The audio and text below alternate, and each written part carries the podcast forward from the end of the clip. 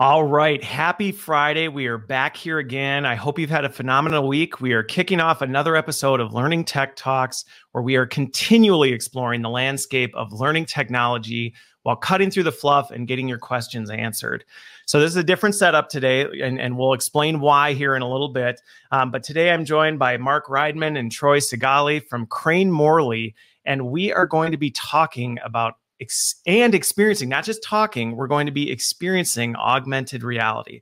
So while we're getting started, if you're joining us live, go ahead, give us a thumbs up, share the post, tag in somebody who might find this conversation industry interesting while we get started. And while you're at it, comment in and let us know where you're joining from. So, to my guests, where are you in the world today? And I'll let you choose who wants to go first.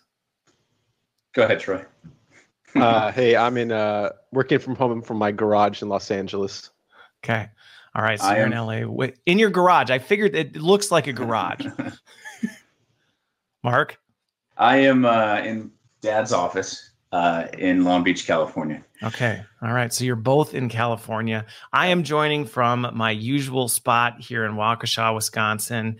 And um, yeah, so it is it is a lovely day. I think our weather here is probably similar to yours, maybe a little warmer. Um, but now, before we get started on this conversation, and then I'll explain why we're seeing teams in the stream, is if you could, right? Here's your question. Hopefully, you didn't forget what it was and you have your answer.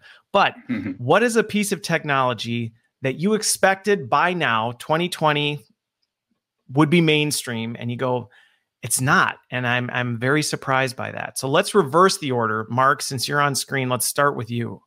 Okay um, i think because of all the science fiction movies out there flying cars by 2020 would have been okay. would have been prevalent everywhere flying around right? But obviously we got a ways to go. Okay. Okay so i got to ask though when you say flying cars are you talking like with propellers? Are you talking legit I, jetsons just Yes. no idea, right? I think that's why we don't have them. Is what would be what would be the force to keep something off the ground like that that you wouldn't wake your neighbors up at two in the morning. At two in the morning. That's true. Because there are a handful of the actual like you know quadcopter type cars, but not mainstream. So technically, still not mainstream. How about right, you, Troy? Right. Uh, so I'm a gamer in VR. I'm shocked that we don't have that's not just a mainstream thing that people don't have VR systems in their homes. Like it's just one-offs and there's no killer apps or games or anything yet. Like that, I'm shocked that's not everyone's not walking around with headsets on yet. Okay. Okay. Literally walking around like all the time. well, probably probably more like sitting in a room in okay. the dark, but yeah.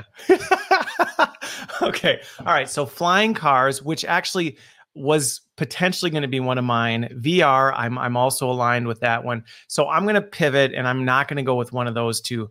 The one that continues to kind of surprise me is how slow electric vehicles. Now granted it's it's accelerating, but I still think we're a ways from truly mainstream pretty much everybody having that. And I get right the infrastructure behind electric charging stations, batteries had a ways to go, but I'm still surprised that with what they can do now, we aren't seeing more of them uh, in 2020. Yeah. Yeah. okay.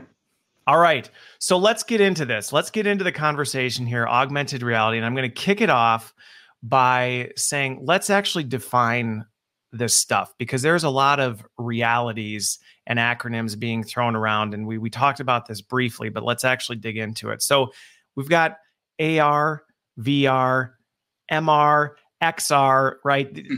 We've got the we've got the ballistics of them. So how would you define those four?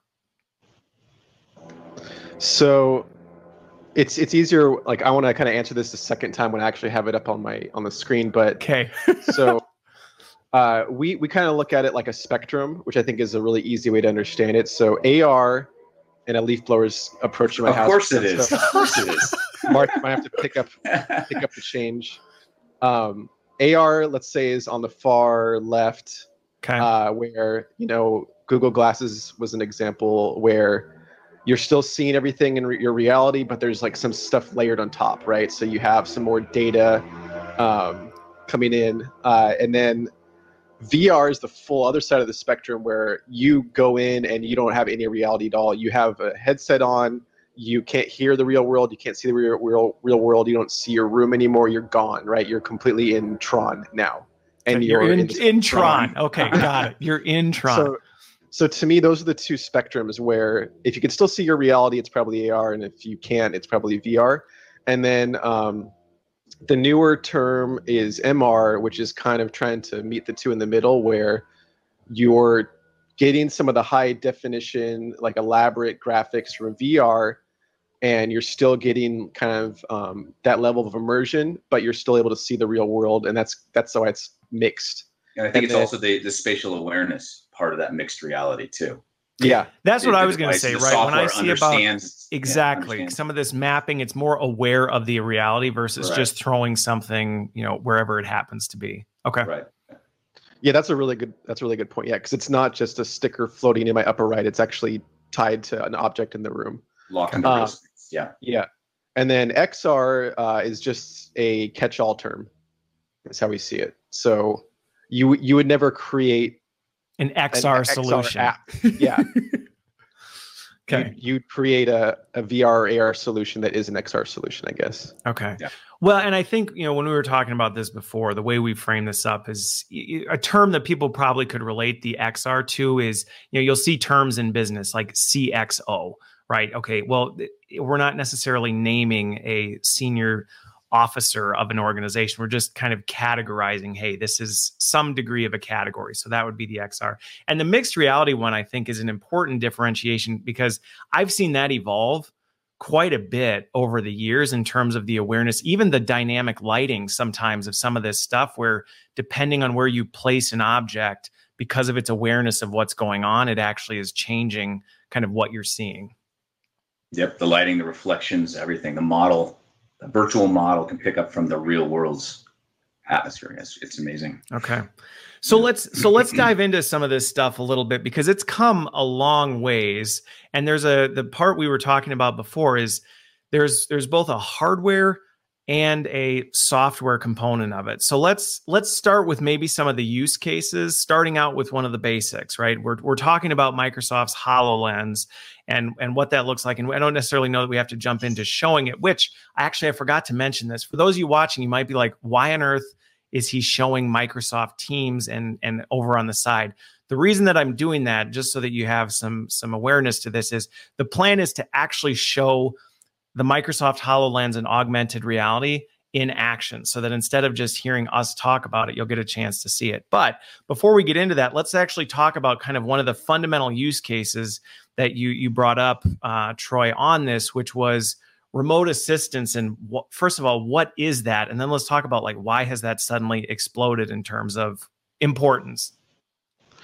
Um, so at this point, I think it actually would be make sense for me just to put it on and kick into kick into gear already, just because that would make it easier to explain. Let's do it then. Um, but before I do that, let me just show the headset. So while I'm still on webcam, because once I'm wearing it, you can't. You know. you do look pretty awesome with it, though. By the way, now that's the Hololens two, though, right? Correct. Yeah. yeah. Verifying. Yeah. The the leap from the Hololens one to the two is significant. I was gonna say it doesn't um, even look at all like the Hololens one. Yeah.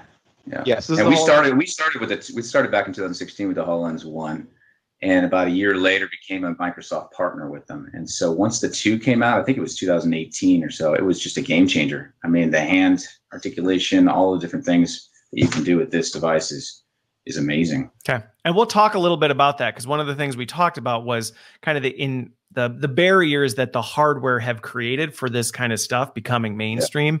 Yeah. Um, so we'll dig into that. But we'll, let's get back to this, Troy, and, and let us see what you got there.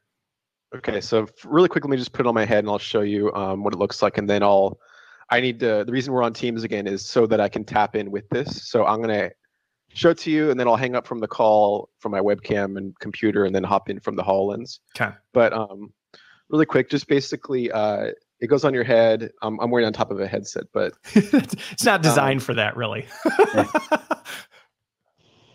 we go. Um, so it's it's really lightweight. It weighs about a pound. It's not really interfering, and you could also do this, which is nice. So even though this, in my opinion, doesn't really interfere, if you, you could still kind of flip it up if Can't you're trying to It's like a yeah, futuristic set of sunglasses yeah. right there. and you could put safety glasses under it. You could put ear protection like Troy's got over there. So if you're in the in the you know in the work, you could uh, you could protect yourself and still be able to have this tool. Okay.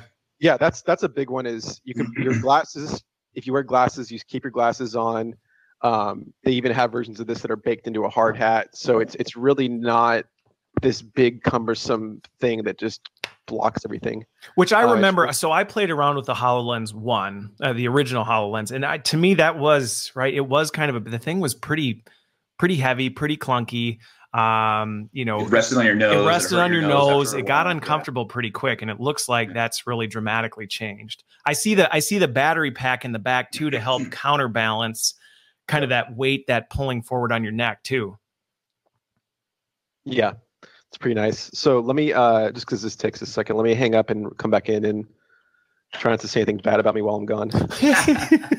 All right. Well, while he's while he's rebooting, so Mark, sure. you know, on the let's talk about some of these big game changer things that happened between Hololens One and Hololens Two. That I mean, you said obviously Hololens Two came out and you went, "Whoa, this is significantly different."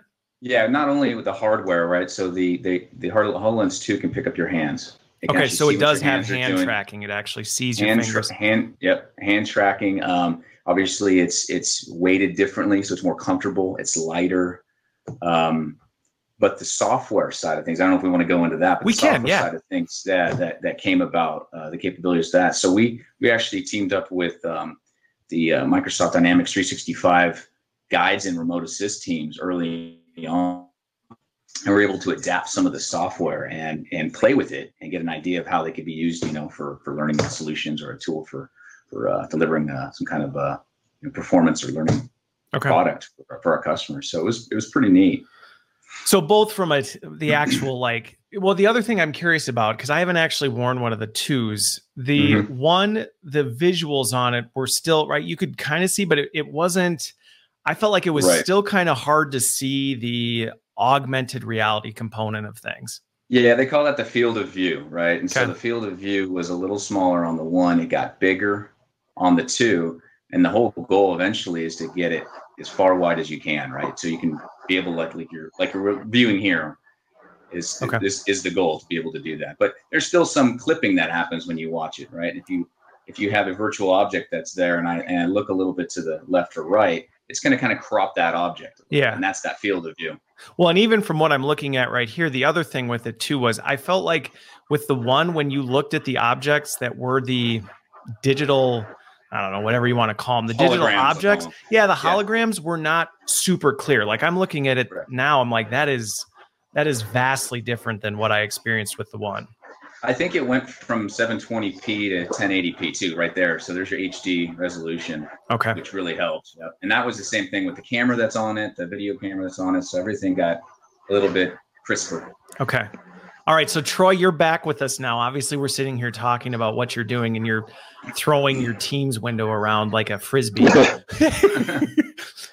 so, so let's talk about this remote assistance, or kind of what we're seeing in front of us. Okay, so a few things going on. Uh, so let me try to slowly creep in and go deeper. But the other question one, I have I'm, before you do this is, yep. as you're talking to me now, does does the Hololens Two actually have the mic and and sound built right into it, so you don't have to have your headset?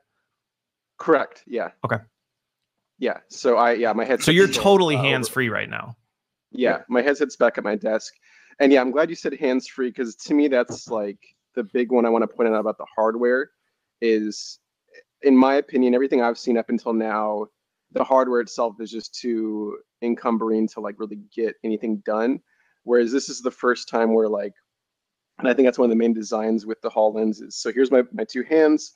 I could really have a tool in each hand, um, and I can be working while talking to you guys, and I'm not. It really, it really doesn't affect what I'm doing.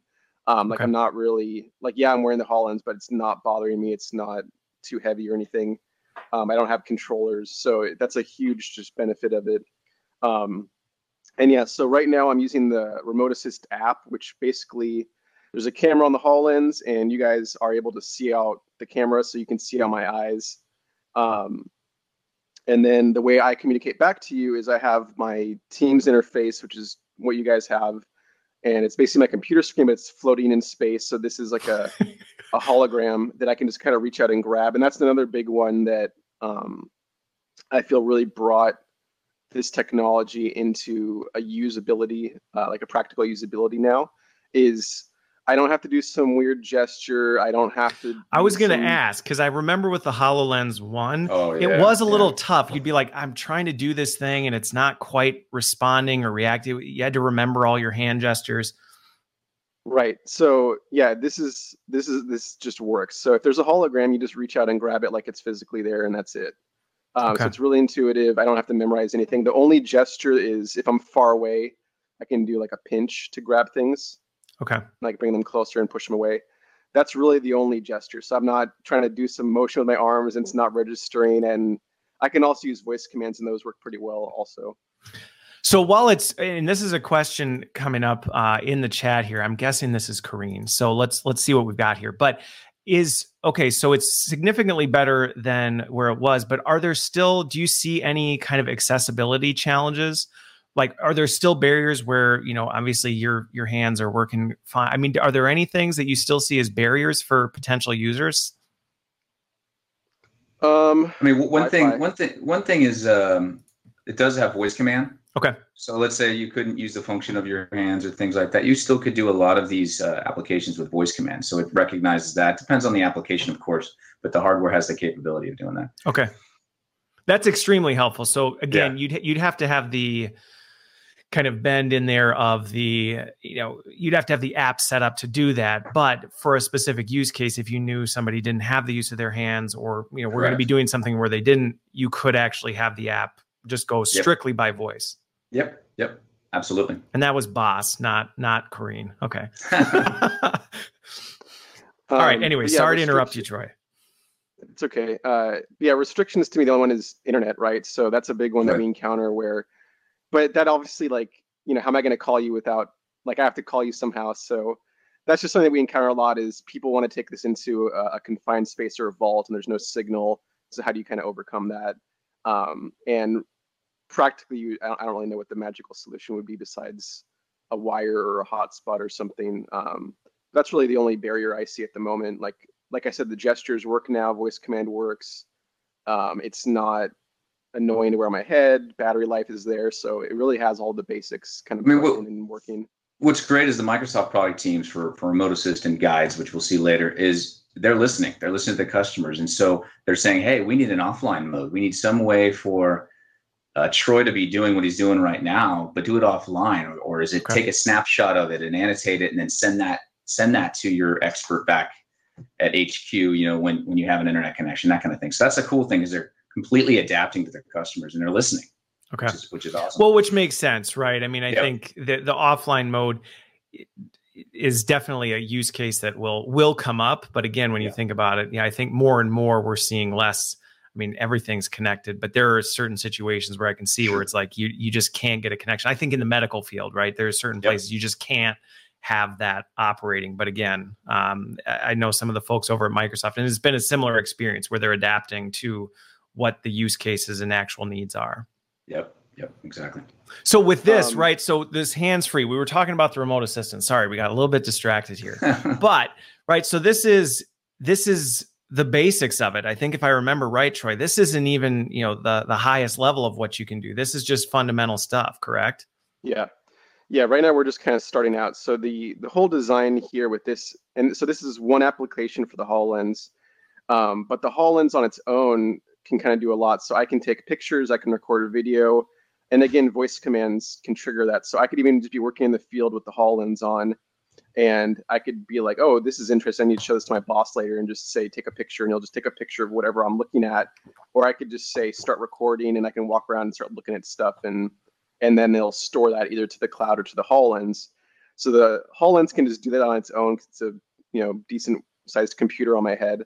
Um, but right now we're using the Remote Assist app, and the design here is I either am new and I don't know what I'm doing, and I need some support, and so I call you guys to help me, or maybe I'm just encountered something that I that's rare, right? So it could be I'm even a veteran in the field, but hey, I'm getting this error. I've troubleshooted uh, I've kind of gone through all of my diagnostics and I can't figure it out. or hey, I've never seen one of these before. What's going on here? And then I can call an engineer or I can call someone back at the base, or and, and we can have a, a lot of people on this call and then still works. So we can have like 20 people. So you could call. actually bring a team of, let's say, experts in to say, Absolutely. "Hey, we've got Troy yeah.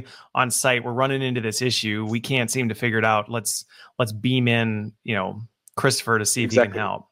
Yep. Exactly.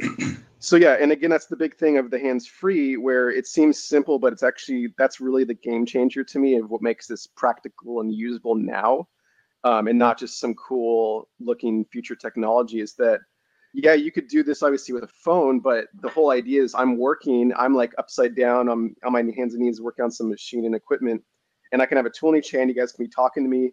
I could ignore you and I could just keep working and I can kind of get what I need to do. Whereas if this is an iPad or a phone, um, I need to hold it up, put it down, or have a second person with me.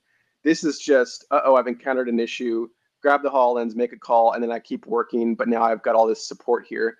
And it's not just a video call either. I can also um, we can pass files back and forth. So like Mark, if you don't mind sending me a PDF just to show what that looks like.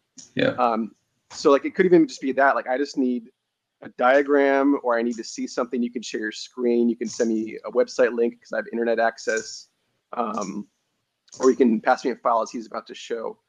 And then um, another really cool thing is that you can actually uh, annotate. This may or may not work for you, but you can try it. So if you look on. Let me. So this is something he sent. sent that's the yeah, yeah, That's PDF I just sent Troy from my desktop, or it could be from OneDrive, wherever wherever you're storing your. Did your, you have to do anything to open that? I'm just curious, or did just the sheer act of it, no, it just, it just pop? popped open. Okay. It just popped up, and so pop-ups can be more evasive than ever before now with reality. You could really annoy the snot out of people sending yeah, yeah. sending internet memes. um, yeah, and this is so again, the same thing. I just reach out and grab it, um, and I could shrink this or grow it. Um, and then I don't know, um, depending on your bandwidth, this may be blurry, but for me, it's crystal. No, it's crystal actually crystal clear. I can see it yeah. okay. clear yeah, as day. Clear. And this is the actual document too. So if this is a hundred page document, I could scroll through every page and, and look through it. So that's just really cool is I can have this like floating, you know, Iron Man esque kind of workspace here with all of my I could have videos playing, I could have stuff up and I could be working. You can multitask like a, while you're working. Yeah. Yeah. yeah, exactly. So I could have a dashboard here, I could have Facebook here, I could be doing it all. um, Watching Netflix while you're working yeah. on the engine. Yeah. Exactly. Uh, so that's pretty cool. And then um, another thing I want to show is again the whole design with remote assist primarily is that I'm getting supported by you guys. So um, Mark, I don't know that um, I would call what we're doing right now supporting you, but I get what you're yeah. getting. it's emotional support. Yeah. Emotional um, support. Yes. It's therapy. so like, yeah, there you go. So Mark just put an arrow. I don't know if you see that. Yeah. So Mark did um, that. Yeah. Yeah. I have so, on my on my team side, I have a control bar across the top that I can actually use to annotate on Troy's screen in his real environment. So that's not just an image of an arrow, that's actually a holographic three dimensional arrow that is sitting in that one spot as he walks around. It will continue. Now, is that natively to, built into Teams? That is built into the remote assist. The remote assist capability. Yeah, okay. Yeah. They did add that little uh, nav bar or toolbar to Teams to work together. Yeah. Okay.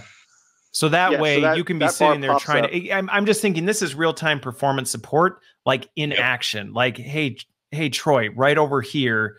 Yeah.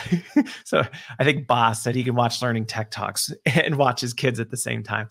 Right. So so essentially, right, you're you're able to say, hey, no, I, I get this is what maybe the guide is telling you, but this is actually look right here.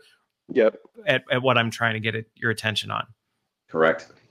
Yeah. So again, imagine like a loud environment. This could just get it could just be I need to I can't differentiate what's going on. I need some support. Even this document, you can mark up this document uh, using that same kind of method. Okay. Um, I already deleted the document, but and then um, you can also type and chat too. So I have like full on as if I have a, a computer. So here's the keyboard in case um, I can't I'm in a loud environment. I can't hear. Is there an AR Mavis beacon that teaches you how to type super fast in this environment? no, but uh, you can dictate. He can hit the microphone icon there and actually. Okay, there you go. Hey, now we're talking accessibility. Yep. Yes, okay. I just typed hello, uh, it goes into the chat. So that's like another way um, that we can kind of communicate to is if that's an issue. Okay. Um, and this is this all is just cool. the remote assistance comp- capability. Correct. Yeah. Yeah. Right now we're in the remote assist app.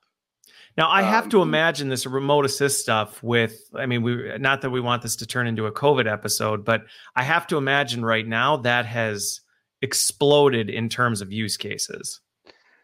Absolutely yes, times a thousand. Yeah, this is like and and that's actually like um you know, it's it's uh a lot of inventions kind of come out of tragedies and you know like a lot of uh, technological technological advances came out of World War II, right? And because there's like, and I, I, think this is an example where there's a lot of creativity of how do we work remotely now because we can't come together, and you know, so Zoom, Teams, all these uh, face-to-face conver- uh, meeting apps have started to explode, but that's still just talking at each other. Whereas um, now, not only do I get support while being remote, but we've also seen where we have instructors using this.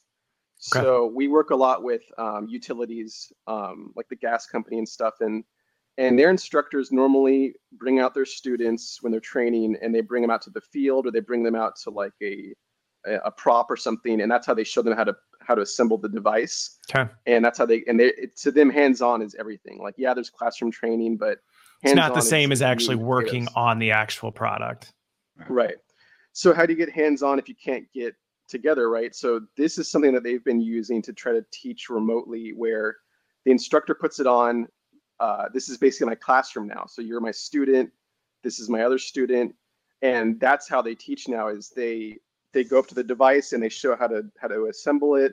They're they're asking questions to their students. They have them draw on the right spot, or you know, annotate and kind of work together that way so to me that could also be like an advanced kind of classroom and and again a big thing about all of this is um, I, i've been in the industry for about eight years or so and this is really the first time where a new thing happened that is actually there right? So like okay.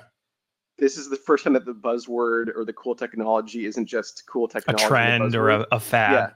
Yeah. Yeah. Yeah we're we're actually using this now. It, it works uh, out of the box you know like there's it like you mentioned with like you know previous iterations like the gestures were kind of weird. It didn't really it wasn't practical. This is working now. We're building stuff for it. Companies are using it. It's it's it's now. And and okay. especially the remote assist and the covid thing like i just put this on my head. I i uh, remote assist is installed. I call you guys and i'm, I'm working. Like there's not there's nothing else okay. to do. It's, it's yeah. Instead of instead of getting stuck in that that instead of getting stuck kind of thing, right? It's now just being like, hey, we can just start using this tomorrow in the field. Let's just scale this up. Okay. So a couple follow up questions that have come through on the chat. One of the questions um, that came through when you had the document up. Uh, you know, you said there was a PDF that came through. One of the questions was, you can can, can you zoom into the document? I think the answer is cr- yes, right? Because you can interact with it just like you would. And you can either you yeah. can either bring it closer to you by pulling it in, or I saw the little mission controls at the top where you could actually tap the plus to zoom into a certain component, correct? So um, I don't I don't think I can actually zoom in. I, I basically treat it like a piece of paper. So I can I can walk up to it closer, but I can actually make it bigger. So okay. I can make it so it's the size of my wall, or I could shrink it down to where it's this big.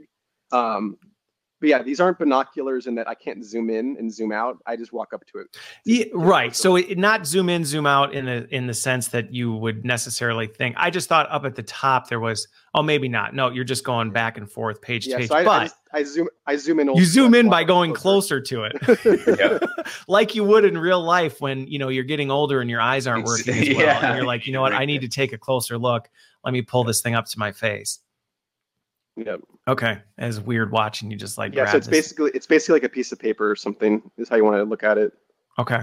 So from an accessibility standpoint, though, I mean, I'm just thinking some of these things. It actually is dramatically increasing accessibility for people because going back to your point of what's going on with COVID, where you know you can't necessarily bring somebody in or things like that. But even on top of that, even in a post-COVID world, getting oh, yeah. people to places takes time, resources. I mean, it, it's a it's a massive lift where this that need is kind of dramatically dwindling. Yeah. So even yeah, even pre COVID, one of our clients that's in the medical field, they do like um, radiation treatment uh, machines. If a machine went down, they would literally just fly someone out from another country to that device, like an engineer, to go fix it. So yeah, that's they have to get on a plane, they have to fly out to that location. Like who knows how long that takes, and you know the money for that.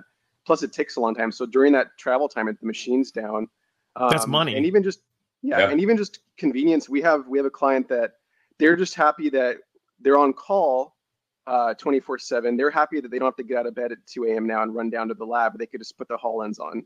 Okay. Or actually, no, they just they just go to. They don't even have to put the HoloLens on. They just yeah, sit at their computer, their, look at Teams. Yeah. The person on the uh, on the shop floor throws the HoloLens on. Yeah, exactly. And and then just just help. I mean, I um I have or I used to have a Honda S2000, which is like a sports car. And it was kind of rare. yeah. And even when I even when I went to a Honda dealership, the techs there like had never seen one before. They don't know how to work on it. And I guess the protocol for how to fix it, if you don't know what to do, is to call a hotline. So they would literally just call a 1 800 number and they're trying to walk them through it. But like, so I'm in my garage, which is makes this a little convenient. I have my engine up here. So again, like imagine if I'm a tech and I'm looking at an engine, I don't know what to do. Um, I could literally just put the HoloLens on, call someone, and they're like, okay, see that over there, go go start, like pop that open. Um, so it's just instantaneous yes, you look at that. So okay, it's just a really quick way to. You need to change just... your battery, Troy. I think that's the problem. Yeah.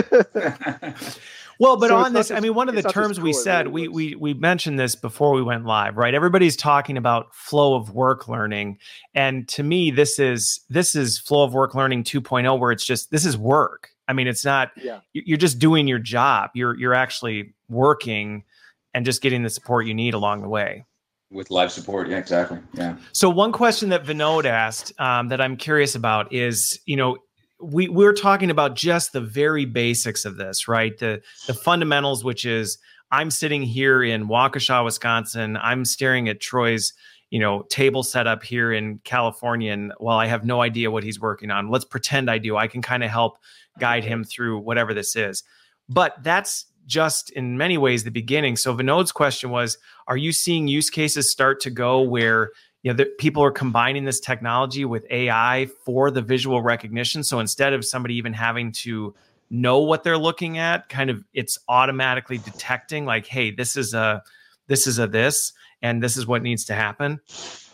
That's a really good question, and that actually could segue us into the next. I was going to say that's a perfect segue. I yeah. I kind of suspected, so thank you, Vinod, and, and that way it, it brings us into that. Yep. Yeah. So before I leave, so right now, just to clarify again, there's the Hololens, which is the headset. Yep. That's the hardware. Right That's the actual thing yeah. that if those of you who are tuning in now didn't see, rewind when this is over. Pretty slick little bad pair of sunglasses. Good, like in a good way. Bad yeah. As in cool. That meaning yeah. so there's the HoloLens 2, um, which is, like I said, it, it just works now. It's there. Um, like I mentioned, how I don't think VR is doesn't seem to be there yet, where it's almost there. Like I feel like this product is there. Okay. Um, and this is a app on it, which is Remote Assist, which just lets me call people. Yep. They see out my eyes, and we can conference and you know we, we get a couple of use cases um, but it's just so easy. Another use case is just i can walk around the site and look around and interact with people and you know the other advantage i'm thinking with this is troy right? The big problem everybody has in all these virtual meetings where they're so distracted watching what they're doing and their camera they're not paying attention. Now you don't have that because all you're seeing is just what's in front of you. Yeah. That's correct. Okay. Um but yeah so like again I really think this is like the the future because old school is you bring 20 people on site, they all have to walk around, they're all wearing hard hats. This way, just one person can be that kind of avatar. From a safety standpoint, I think the safety implications are massive. Instead of exposing potentially multiple people, you can have exactly. one person kind of take the reins. Yeah. Um, okay, so 2.0 though now that, because this is fundamentals yeah. of of kind of this real time support so now I'm going to open the second application, which is called Guides. Okay. Um, and Guides, so we just, to me, Remote Assist is more collaboration. Um, but now I'm going to open up Guides. This is, while this can be used for collaboration, to me, the immediate, um, the immediate use case is more for solo.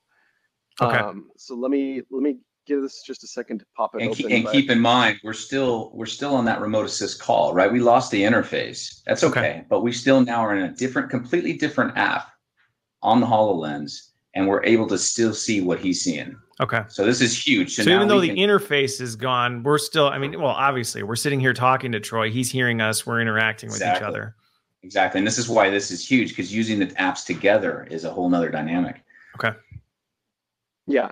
So that's another thing too, is I could be working on something else and you could just kind of peer in and see what I'm doing. So I'm now I've now opened guides. So what guides is is this is a more self-paced, step-by-step uh you know, floating IKEA manual or something is I don't know how you want to look at it. IKEA um, manual. Um, so I can get this for my kids and their Legos, right? Yeah. Exactly. Exactly. So kind of similar to what we just saw, I have a floating window here um, but this time, instead of it being uh, you know you two's pretty faces, it's um, it's my my instructions on how to assemble this this item here. So you can see it says step one, pick up the feed pump cover. This is kind of hard to see, um, but no, like I can see it. Yeah, there's like a little like moving. dotted line trail. Yep, they call yeah, it tether. So, yep. Yeah, so that that can point to anywhere in the room, um, and, and that's that not that's not um, Mark doing that. That's the app itself, just kind of knowing that that's right there and then saying, hey, this is the thing. Correct. Yeah. So guides is using spatial awareness to know where all the parts are and know what know where to place holograms. Um, and then I have my image here, so I also can just see. Okay, that I mean, this is obviously a, a sample guide. Like this is, I don't think I would need this much assistance. if you did, maybe you shouldn't be a tech on this thing. yeah. Um, but I, I just want to we, we use this just because it's such a it's simple so it allows you to kind of see what's happening. So so it points me to the part i need. It's like okay there it is. And again this could be in a different room even and i could just follow the dotted line all the way to the room. Um, and again hands free so i can either use voice commands to advance to my next step or i can use what's called gaze. The hololens tracks my iris. Okay so, so it's actually doing at. eye tracking. Yeah so it waits. I can look at this button and then it advances to the next step just from me looking at it. So I can just do it that way without even speaking if I don't want to. Um, and so my second step. Now that's specific to the app, though, right? That's that's Correct. built into some of the app. Okay, and this is where we're talking about the difference between the hardware and then the software, the apps that are connected to it. The capabilities may vary a little bit within the app.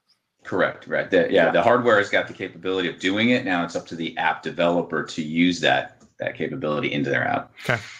Yep. Um, so again, the whole idea here is I have I have this in front of me. Granted, I could probably do this with another person helping me, or I could have like a paper guide, um, like a guide like a workbook.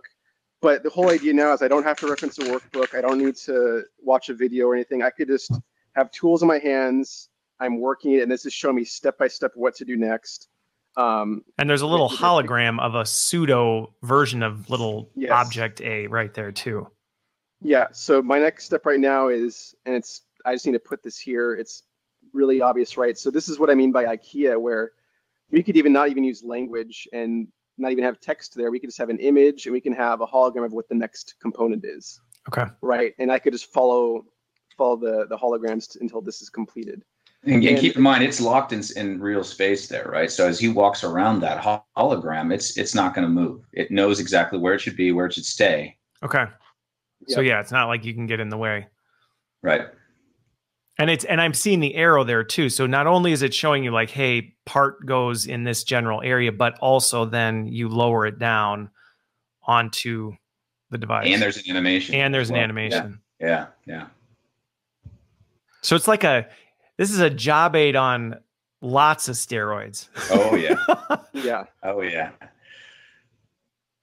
Yeah. So the idea here, um, and again, there's lots of different use cases, but the intention here is that we make this so straightforward and simple that somebody without any prior experience or knowledge can just kind of literally come off the streets, put the HoloLens on, and just complete this entire task and we've tested that. So we have people in the office like this again this is a simpler yeah. piece of equipment but we've had pretty we have a really elaborate one back at the office and we have people coming from come in that don't know the equipment don't know the tools have no knowledge of the industry, and they could build the whole thing from A to B perfectly without error in like 40 minutes, and and that actually uh, supposedly beats whatever their current training is doing it the old school way. Um, and, and, and, it's done exactly the same way every time, and it's and it's air. You know, it's consistent. Well, the other yeah. thing too, Vinod brought this up, uh, and I think this is a you know potentially even consumer grade as this hardware becomes more available to the consumer mm-hmm. spaces, right? I mean, I'm even thinking to your IKEA example. You buy an IKEA dresser. We've all struggled through trying to assemble one yes. of those things. If you have one of these, and IKEA has an app for how to you know put together their thing rather than trying to stumble through their instructions you'd be able to just pull up the you know piece of furniture you bought and actually just be walked right through hey here's what you do. Here's the exact steps. Yep. Yep. Yeah. And from and a liability op- standpoint you're preventing any issue with something happens how do we know whether it was user error or you know things like that? Yes exactly. And you mentioned um, object recognition. So that's there this is like in its infancy. Like this is okay. pretty hot off the press. And there's a lot of stuff cooking in the background. Um, like some examples are object recognition is one where to your point how does it know i just did it? So if i put this on um, the wrong one. Let's say you pick up the wrong yeah. one. Yeah. So if i put it on the wrong way or i put on the wrong one how does it know that? Because yeah I'm, I'm just choosing to advance to, to the next step so i could just advance through all the steps. I think i did it right and i turned it on and it explodes um, so, Which is real stuff. I actually was watching the documentary last night on a, a, a, repair that was done to a 747, and they put the wrong part on. And because of that, it was two millimeters off. And because of the vibrations, it actually cut the fuel line, and wow. the plane went down over something that small. But this potentially would have the, the ability to see no, that's the wrong part. It looks very similar, but it's not the right one. Do not put that there. Exactly. Um, and again, can't do that at the moment, but there's lots of stuff cooking. Um, cooking. Another thing it's another thing it's doing. Um, this one's going to come out pretty soon. Is uh, it can tell if I've occupied a space. So right now, again, it doesn't know what I'm doing or what I'm not doing. But uh, another feature that's about to come out is it'll wait for me to put my hand over here before it advances. It'll wait for me to kind of go over here to this screw before it advances. So then they can kind of confirm that I actually am indeed tightening these nuts and occupying this space. Okay. So, so another question that came up um, because I'm I'm I'm looking at this and, and Boss kind of took the words out of my mouth.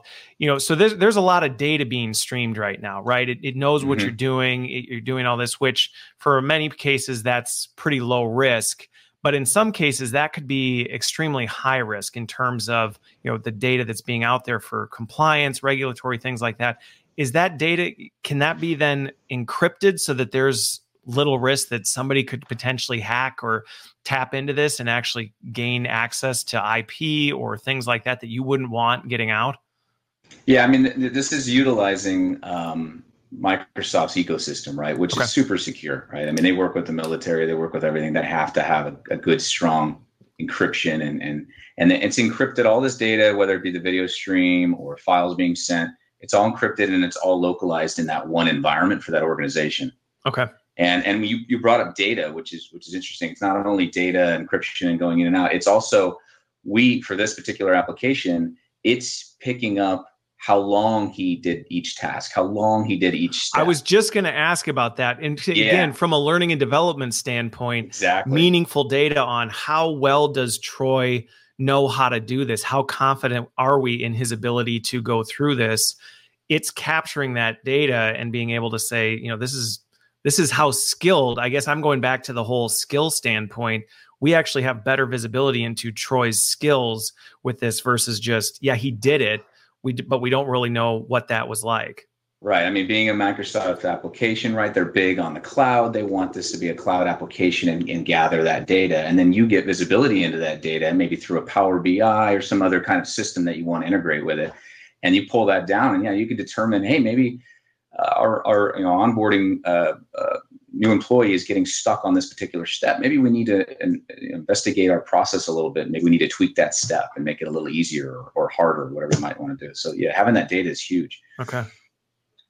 Um, the other thing I was going to ask, because this is one of the things that comes up, I think, a lot with with these new immersive techs, is it can feel a little bit bit like if you're if you're in the L&D space, right? Oh no, like what's my role? But to me, I'm looking at this and I think it's not so much eliminating the need for what we do in terms of, hey, we need to break, we need to break this process down. We need to understand what are the steps. We need to understand how do we best articulate those steps to an end user. Now, granted, building something like this versus a traditional job aid, the way you would develop that support is significantly different, but your role is still just as critical. Is that a fair assessment?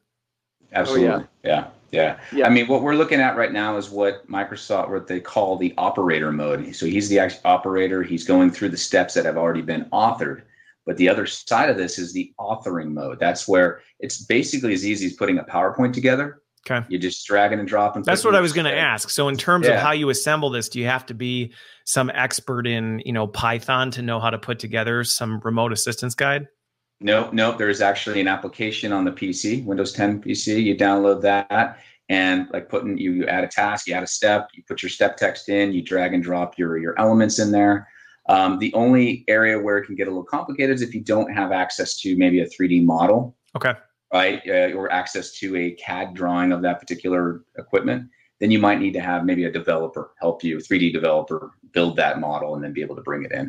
So, um, well, and, and as an example, I'm just thinking I've done some of this stuff in the past where, so on the basic scale, I'm looking up, Troy, if you look up at the, the guidance that you have there. So I'm looking at this, the basics, an instructional designer could look at these steps and say, hey, let's get a video clip of somebody doing this. We're going to put that in there and we're going to put some guidance, maybe some images to kind of help people see what this is. That would be kind of level one, the, the basics that pretty much you know is pretty light on the tech from the from the way you've described it mark. Right. The more advanced would be okay we actually want to have a 3d model with guidance that's has more awareness and is actually guiding somebody through this. That's where then you would partner up with with say your you know tech team to actually bring that model in uh, make it more advanced. But the potential to do either is there correct. Correct. Yep you nailed it. Okay. Got it. Yeah and that's that is a big one is another thing that kind of puts this in the now and it's usable and it's practical versus oh that's cool. Right. Yeah that's really neat but yeah because yeah i can i can hand this to you and you can you can do this yourself. If you can make a powerpoint you just pop it open you type it in drag and drop your images in send it over and i'm, I'm done. I mean we have it. Um, again the only thing that gets complicated is the holograms and even those if you're working with the supplier or the manufacturer, and they can give you the CAD drawings. Um, and then guides also actually comes with some default holograms, like these little arrows. Uh, this wrench. Okay, so some of that's built into the app natively. Yeah. Yeah. So you, you get some basic ones to play with. So you can put numbers and arrows and you know hands and stuff like that. And then yeah, if you get the CAD drawing or if you can get some simple models online, I mean you can even kind of just do it on your own. Um, but yeah, to Mark's point, this is where it gets a little complicated because ideally you're showing the models and how they intersect, and you have holograms on each step, and that's where you need to kind of work with the modeler. Um, but even still, I just put the HoloLens on. I reach out and grab the hologram. I'm like, okay, that should go here. That should go here, and it's as simple as that. It's pretty easy to put together.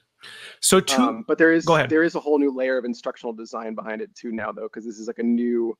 It's yeah, a new how, way. How do I build a good guide, right? How do I build a great guide, uh, not just take that existing process document and then shove it into here and make it work. No, this is a whole nother visual extreme that you might want to look into. And, well, and I think you all, you also have to th- consider the fact. I think this this drives us to have to be closer to the work. I mean, this is a conversation I yeah, have pretty regularly absolutely. because this is not something. Again, the risk, the inherent risk that you open up to this is you build one of these guides wrong. You're yep. potentially guiding somebody to do something wrong and now that's that right. risk is now falling back to hey your your guide actually is inaccurate. So the importance of making sure you're getting it right and that what you're doing is tied to the actual work is is critical. Yep. Yeah so yeah exactly. So it's easy to build uh, but to mark's point potentially trickier to build well. And to, uh, to christopher's point i need to really get my hands on the equipment. So this is the like this is our favorite type of training because it's hands-on i'm using the actual tools and equipment i'm not just watching a video of someone else do it so i don't need to this lets me skip a lot of steps, right? In that I don't have to sit in training for a week. I don't have to um, watch a bunch of videos first. I can just go out and start doing it. Maybe I can't go out and do it the next day in the field blind, but I've got the muscle memory. I'm yeah. comfortable with the tools. I'm getting I'm getting hands on just so much quicker. But to your point, if I'm if I'm the one designing this, I also need to get the actual equipment, right? I can't do this. You can't just guess from the Crystal Palace yeah. and be like, I think this is how I matter expert. Yeah. Right. Yeah, well, so, and I think that's right. That's inherently a risk we see as a lot of these tools for you know stuff get easier and easier is it's easy to just kind of oversimplify and say, great, now anybody can create this stuff. Yes.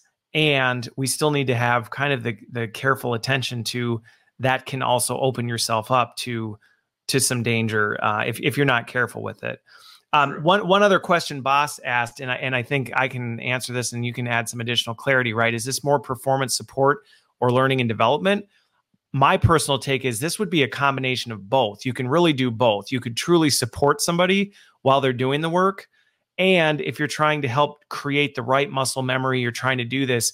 You could walk somebody through, you know, and help them develop that um, in a way you know that they that they couldn't do without kind of traditional means.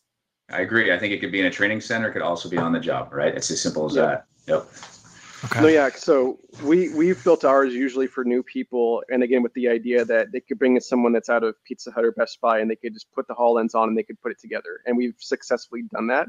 Okay. Um, but to your point too, it's it's good in the field because there could be you know 20 uh, checks they have to do it's easy to skip. Um, you mentioned like uh, someone putting the, the, plane together and they're off by two millimeters. You could put um, like in the field, they need to know a torque sequence sometimes where they need to they need to torque these in the right order to the right tightness. Yeah. They need to have diagrams up. So it could even just be that it makes me it helps me kind of reduce error in the manufacturing world. It gives me the access to the data so oh, how do this equation again, or how do what's the order, the sequence again? It just I have it right in front of me if I need it. So um, two, so it could even just be that. Yeah. So two, because we're gonna. I I knew we we should have done like a three hour series on this one, but it's fine. it's fine. Two questions I want to get to to make sure I, I touch on this. The first one is so, you know, especially as everybody's getting ready, if they haven't already, to start sending their kids back to school um, you know, doing some of this. Are are you seeing applications? Obviously, what we're seeing here makes perfect sense in like a manufacturing application, things like that. Are you seeing any applications of this taking off in like the K 12 space? Um, I think it would uh, increase engagement and immersion a lot. Okay. Uh, probably depends on what probably depends on what they're trying to learn. Um, obviously. Yeah, maybe like in a um, science science class or something there. Yeah. yeah. Again, I think some of the barriers are not every parent has right. HoloLens think, 2 sitting at home being like, all right, Johnny, go throw your HoloLens on for yeah, school. But again, I think, I think we're getting, we'll, yeah. we'll get there. Yeah, I think it's more on the instructor, like uh, Troy's original point with the instructor having the, the yeah, HoloLens the on. The, te- I, the teacher you're right. You're right. I guess I can see that where, again, if if your teachers are doing that, um, they could actually walk through a science experiment or take kids, you know, through something yeah. in a more experiential way without having to have them all with and they could even they can even assess the kids. They can say, "Hey, I'm going to stop on this step, and Johnny, tell me uh, what comes next, or tell okay. me what you would do." Point this yeah. out. Interesting. Yeah. yeah, like we showed with remote assist, you could put the arrows. Um, you can also draw. Um, I think I just drew a circle, but you could write. You can make numbers. So we could do that too. That's like an example. Okay. Okay. So again, we're we're still. I mean, in some regards. So well, this actually gets to my next question because I'm looking at this and have been watching this space for a while. To me, I'm like, this should just be table stakes in many regards. As you're as you're working in this space and working with people on this, what are some of the inhibitors or what are some of the barriers? Is it awareness? Is it you know hard? Like, what are some of the things that prevent everybody from just saying we're in, like we're going all in on this? One, one really thing that's really interesting to me, and I think this is something that's going to go away with time, people are really hesitant to just put it on their head. Really? Uh, I, I, don't know why, but once they put it on their head, it like they it connects. Like we had, whenever someone's in a room and we're explaining to them and showing it to them, they're like, okay, I, I get it. And like some people can see, they're pretty good about being like, oh, this is this is legit, this is cool.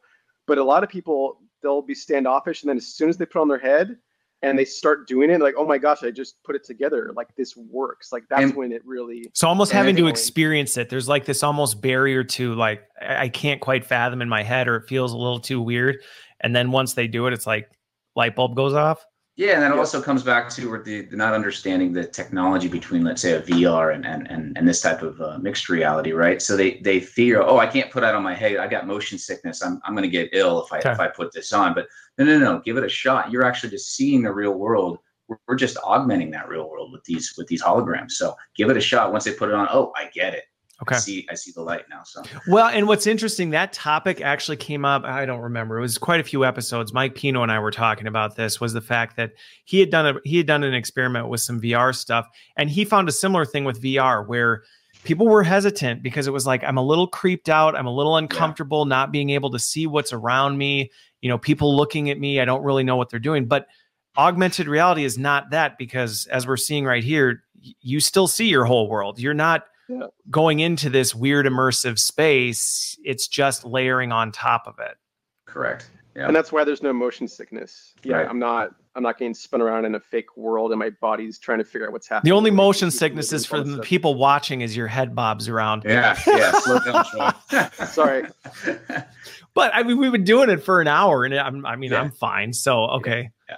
Any other ones? No, I mean is, is it cost wise like let's just is is that sometimes a barrier that people don't have the hardware i mean are there any other barriers other than okay it's kind of weird putting something on my head i mean cost wise um, i mean go ahead troy I was gonna say money is always a barrier, no yeah, matter what yeah. the cost. No is. matter what, cost, yeah, I guess. But the cost isn't too bad. The, the cost is pretty good, in my opinion. You can explain that, Mark.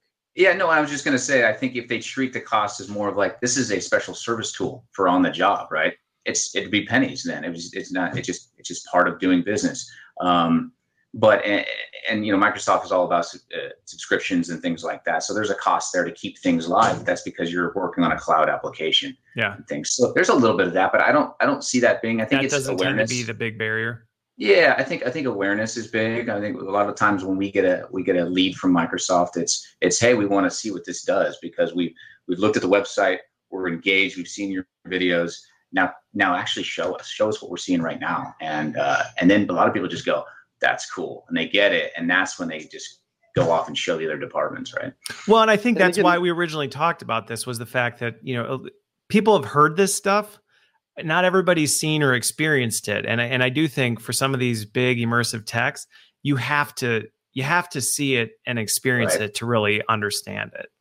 Yep, and, and you know instead of just walking over and putting the Hololens on your at, at your house right now, which we can't do, this is the next best thing is be able to okay. do it through here experience it. Yeah. Well, the other thing, going back to the cost point, I was talking with someone the other day about this with coaching, right? And in this different topic, but it's easy to just look at the cost if you're not accounting for, you know, Garth brought this up, right? You look at field service. If you compare how much are you spending on travel costs for sending people, how much yeah. are you spending on errors, safety issues, things like that because of mistakes that are happening, you start totaling those things up. I have to imagine the scales very quickly tip towards yeah, we're spending some money on this, but look at all the money we're not spending over here and all the risk we've taken out of the equation. Exactly. Exactly. Yep. Very cool. Any other so and and this is something that you are working with organizations to help what build are you helping build some of these apps or what is the role you play in this? Uh, we're kind of doing a lot. We're so we're a training company first. So we've been developing, you know, uh, instructor-led training and e-learning and all that jazz for the last you know 27 years um, that our company's been up and running. But yeah, right now we're helping companies one just become aware of this. So we okay. are working with Microsoft to help just here's what it is, here's how it works. So we, we train people on just using the HoloLenses, using guides, what goes into it, how to use remote assist effectively. So we, we train other companies just to get up and running, but then we also help those companies to uh, implement it, uh, build out the guides. Because very often, um, I, I'd say that's actually the biggest barrier is it's still a mystery and it's they're scared to kind of move forward okay. and they don't know how it's going to work. So they'll they'll invest, they'll get a couple headsets, they'll get some licenses, but then it gets stuck in the point of uh, proof of concept. How do we actually carry this forward? Yeah, yeah. and yeah. that's where so you're that's there. Where, is kind of the AR Sherpa. yeah, there you go. So Got we, it. we kind of come in and help make sure that the it goes beyond just this R and D, and we actually help them implement it, and Okay. we help them we either, either build it out or get the Scale it. so it starts rolling down the hill. Yeah. Okay, got it. Well, I have to say this was this was fantastic. I mean, it was amazing to actually be able to stream and see all this in real time and continue to have the conversation. I think that even just further speaks to how non-invasive this type of stuff is for being able to do these different things. So, um, you know, Mark and Troy, this has been that is so trippy. That that's it mapping your environment, right? It's mapping the environment. Yeah, it's constantly mapping. Yeah. Okay. Okay. Well, I appreciate the time. I appreciate you coming and showcasing what this is. Hopefully, for everybody watching, you now have a much better idea and feel for when we say augmented reality and what the possibilities of this are. You have a much better sense of what this looks like and how powerful it can be for not only learning and development, but just transforming workplace workplace performance. So thanks for being here, guys. Thanks everybody for tuning in. Have a phenomenal rest of your Friday and a fantastic weekend.